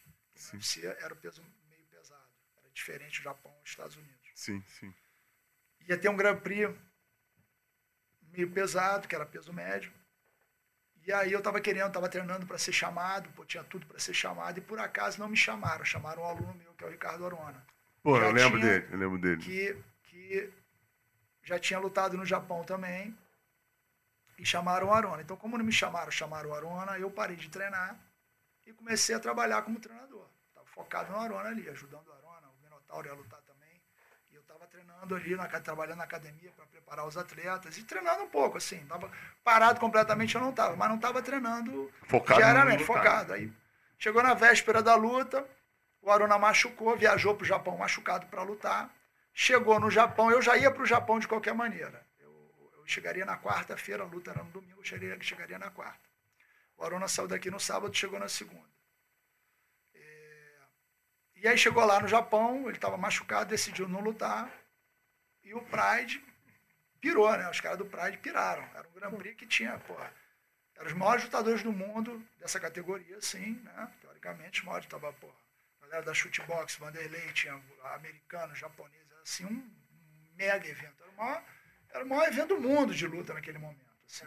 Era o maior palco da luta do mundo, era no Japão. Era uma coisa assim absurda, né? Então era, era Tokyo Dome, era 90 mil pessoas ali na audiência. E aí me ligam do Japão. E isso, final de semana, antes, eu tomando cerveja, final de semana aqui no Rio, fazendo festa, curtindo. Porra, com os meus amigos. Não não, não tô em paz. Aí na segunda-feira os caras me ligam. Passei o final de semana né, com os meus amigos ali, tinha evento de luta, os garotos ganharam, os alunos ganharam, fomos comemorar a cerveja. Segunda- Segunda-feira os caras ligam do Japão. Né, Segunda-feira de manhã aqui é segunda-feira de noite lá. Os caras, porra, aí Murilo, ó. Porra, os caras querem que alguém da Brasília Top Team lute.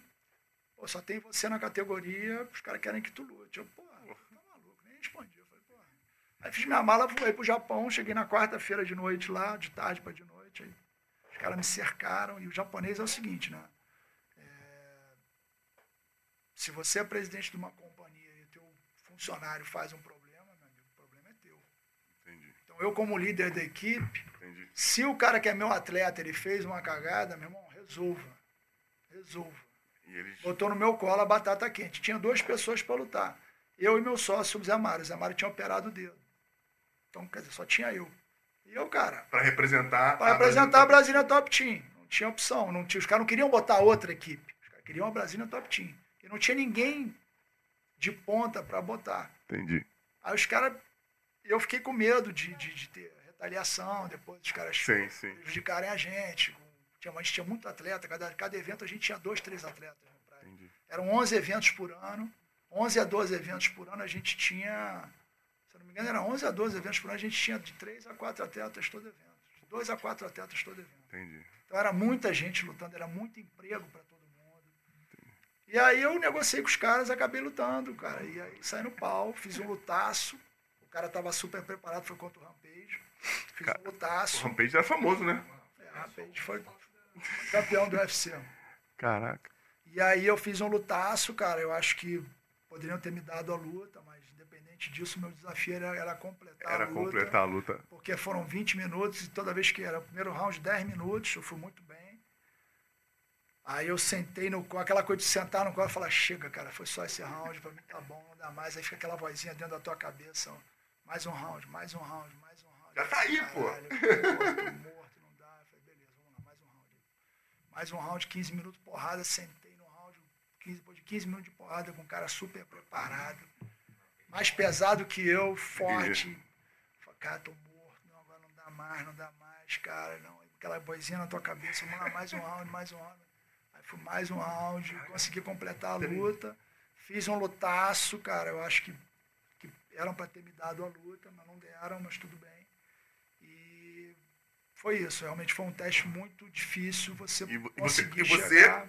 Completou. Completei, que legal. A completei. não é né? Ele fez também, não, mas ele pra mim era bom. Quanto mais ele tivesse no chão, pra mim era É melhor. legal, pra- pra- Pra mim era melhor. É, é. Na verdade, ele não queria, entendeu? Ninguém- ele que não queria. Pelo que eu me lembre, né? Pô, viu? Ninguém queria ir pro chão É, contigo. é. Até o cara do jiu-jitsu mesmo, ele, É. se ele fosse bom em cima, ele É, queria lutar com você em especialidade cima. era, era, aquilo, Era ali, aquilo ali. E eu procurei melhorar as minhas fraquezas também, conseguia. Tanto que foi campeão. Por acaso fui campeão, não é pra você dando um knockdown. Isso aí, em cima.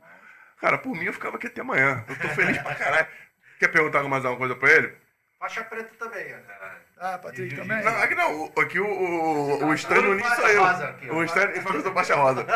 Você não comprou a faixa, gastou um dinheiro pra, pra, pra comprar a faixa. Patrick é faixa preta de um Mas o cara que é zagueiro, meu irmão, na Série A do, do, do campeonato porra, brasileiro, meu irmão, o cara não é faixa branca, não.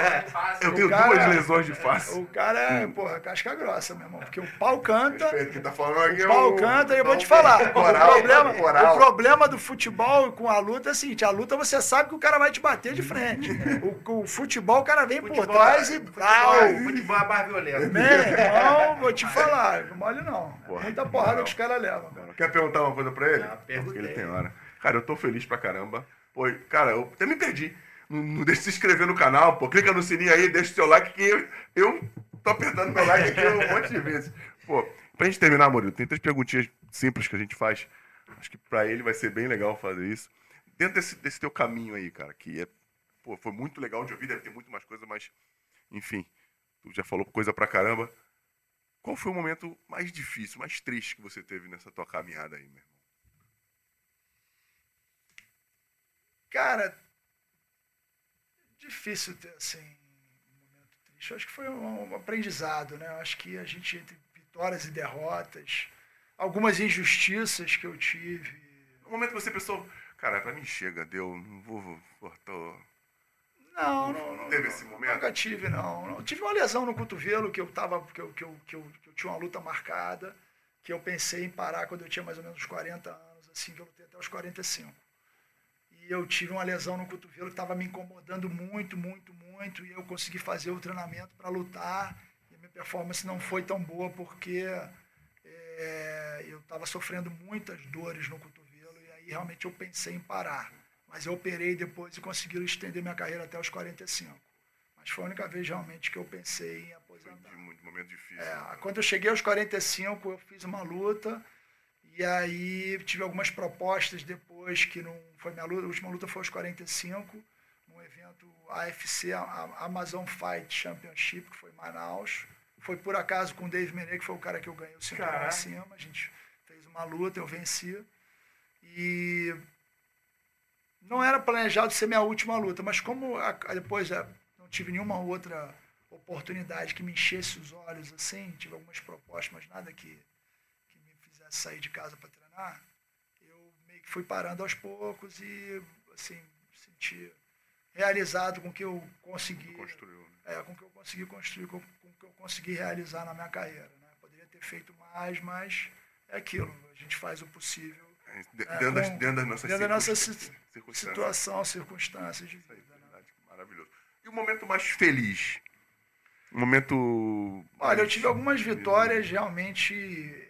Toda luta é uma história, toda luta, toda vitória é muito marcante, mas é, eu acho que talvez dois momentos eu tenho que ressaltar aqui. Um foi uma, uma vitória que foi a minha primeira luta no, no- no Vale Tudo, que foi aqui no Rio de Janeiro em 1991, que foi um desafio entre jiu-jitsu e luta livre, o qual eu estava representando, foi a primeira luta, eu estava representando jiu-jitsu e uma luta onde não tinha profissionalismo, não tinha é, é, prêmios praticamente, assim, os prêmios eram muito irrisórios, né? Foi uma luta, realmente foi um desafio entre modalidades. Eu entrei, era uma rixa, é, uma rixa muito grande. Eu entrei representando o jiu-jitsu. Então a vitória nessa luta para mim foi muito marcante porque foi é, não que tenha sido uma realização, foi também uma realização pessoal, mas foi muito mais assim a realização de poder representar o meu esporte e ajudar e, e realmente cumprir aquilo ali em prol do meu esporte, não foi em prol do Murilo, ali foi uma re- eu tava Ali você representando, representava muita gente, né? representando muita gente e conseguir o êxito ali esperado. Maneiro, não. Então, isso aí realmente foi muito importante. E a outra foi o título do UFC, né, em 2002, que era uma coisa que eu já estava muito tempo na estrada, sabia que eu tinha condição, já estava muito tempo querendo lutar pelo título no UFC. Quando eu tive a oportunidade, aquela coisa, tu vai à Copa do Mundo na final do Match Gol. Tipo isso, assim, entendeu? A bola vem na tua, a bola do jogo, tu mata, pai, pô, enfia pra rede. É tipo isso. Então, Maravilha, maravilha. foi realmente esses dois momentos tem que realçar. Tem um Que legal. terceiro também, que é o Pode título falar. mundial de jiu-jitsu. É legal, né? É legal É, porque, vamos porque- falar do, do jiu-jitsu, né? É, é eu, eu lutei poucos campeonatos. Na verdade, é, na faixa preta, quando eu era faixa preta, tinham muitos campeonatos, mas não existia a Confederação Brasileira, foi, só foi ser formada em 94, só foi criada em 94, e o primeiro campeonato mundial foi em 96. Então eu lutei, na verdade, três campeonatos mundiais só. né? Na verdade, os campeonatos mundiais anteriores eram os brasileiros. Eu vencia todos os brasileiros, todos que eu participei eu vencia. E aí, o primeiro foram? mundial, eu, eu lutei quatro brasileiros, Quatro. venci os quatro. E mundial, o primeiro que eu lutei, eu fui vice.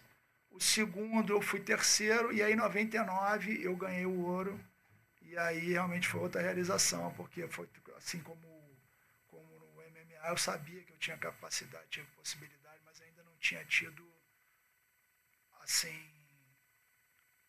bola não tinha entrado, né? Por Entendi. algum motivo Por algum motivo ou outro, as coisas é, não a coisa aconteceram. não tinha, poderia já ter vencido antes, mas não aconteceu por alguns motivos. E ali estava tudo pronto, tudo desenhado. Sabe aquele treinamento que você faz? Em 99 eu fiz o treinamento perfeito, estava voando. E ganhei dois campeonatos muito importantes. Ganhei esse em 99, ganhei o Mundial. E ganhei o Campeonato Brasileiro na categoria absoluta, que era a categoria mais difícil, sem peso.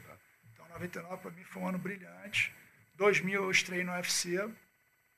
Mas falando de lutas, aí vamos colocar essas três aí, do Campeonato legal. Mundial e o título mundial do UFC e 91 contra a luta. Porque o cara do esporte de alto rendimento, ele, é, ele confia muito nele, a gente confia muito na gente, a gente sabe que tu pode fazer, que tu tem condições, mas a gente esquece que tem um oponente É, que também tem seus valores, É, que também tem sua qualidade, que É. trabalhou pra caramba é, como você e quer vencer também, né? Ah. Assim, é, é- é- o esporte de alto rendimento tem essa parada que às vezes a gente quer tanto ganhar, quer tanto ganhar, a gente não, não se perdoa às vezes por perder, mas tem outro cara que tá ali na tua frente, é, né, é cara? Sim, é. E pra terminar, pra deixar o, o Murilo embora, eu não queria, mas tem que ir. Murilo, existe uma, uma frase, ou um mantra, uma filosofia que você acredite, que você colocaria aí ó, embaixo do Brazilian Top Team, que te represente, né? Que você pudesse inspirar a tua molecada que tá lá, que te vê como, Cara, como eu tenho uma frase que eu escutei, que eu li, quando eu tinha mais ou menos 18 anos, eu preguei na parede do meu quarto. E, e- e- e, assim, não é tão impactante, mas ela, ela, ela, ela, de muito, ela fala sobre a minha personalidade, né? Porque eu sempre fui um cara low profile, eu nunca me preocupei em falar besteira fora do ringue, eu sempre me preocupei em realmente fazer o serviço. E um prêmio Nobel de Literatura chamado Olson Inca, que é um africano, ele falou uma frase assim: O tigre não proclama sua condição de tigre, ele simplesmente salta. Então é aquilo de você não se preocupar em ficar falando e você, cara, focar no que você tem que realizar, entendeu? É, então eu realmente eu, eu- essa frase foi uma frase que me marcou muito e, e eu sempre foquei nisso, entendeu? Eu sempre me preocupei muito em chegar na minha hora e eu realizar, entendeu? Em vez de ficar fazendo espuma, meu negócio era dar o recado dentro do ringue, assim. Maneiro. E vamos lá. Como é que é, se eu quero levar meu filho lá no, na tua academia, como é que a gente faz? Vamos fazer agora o, a propaganda aqui, meu parceiro. Cara, a minha academia é dentro da Bebê Lagoa.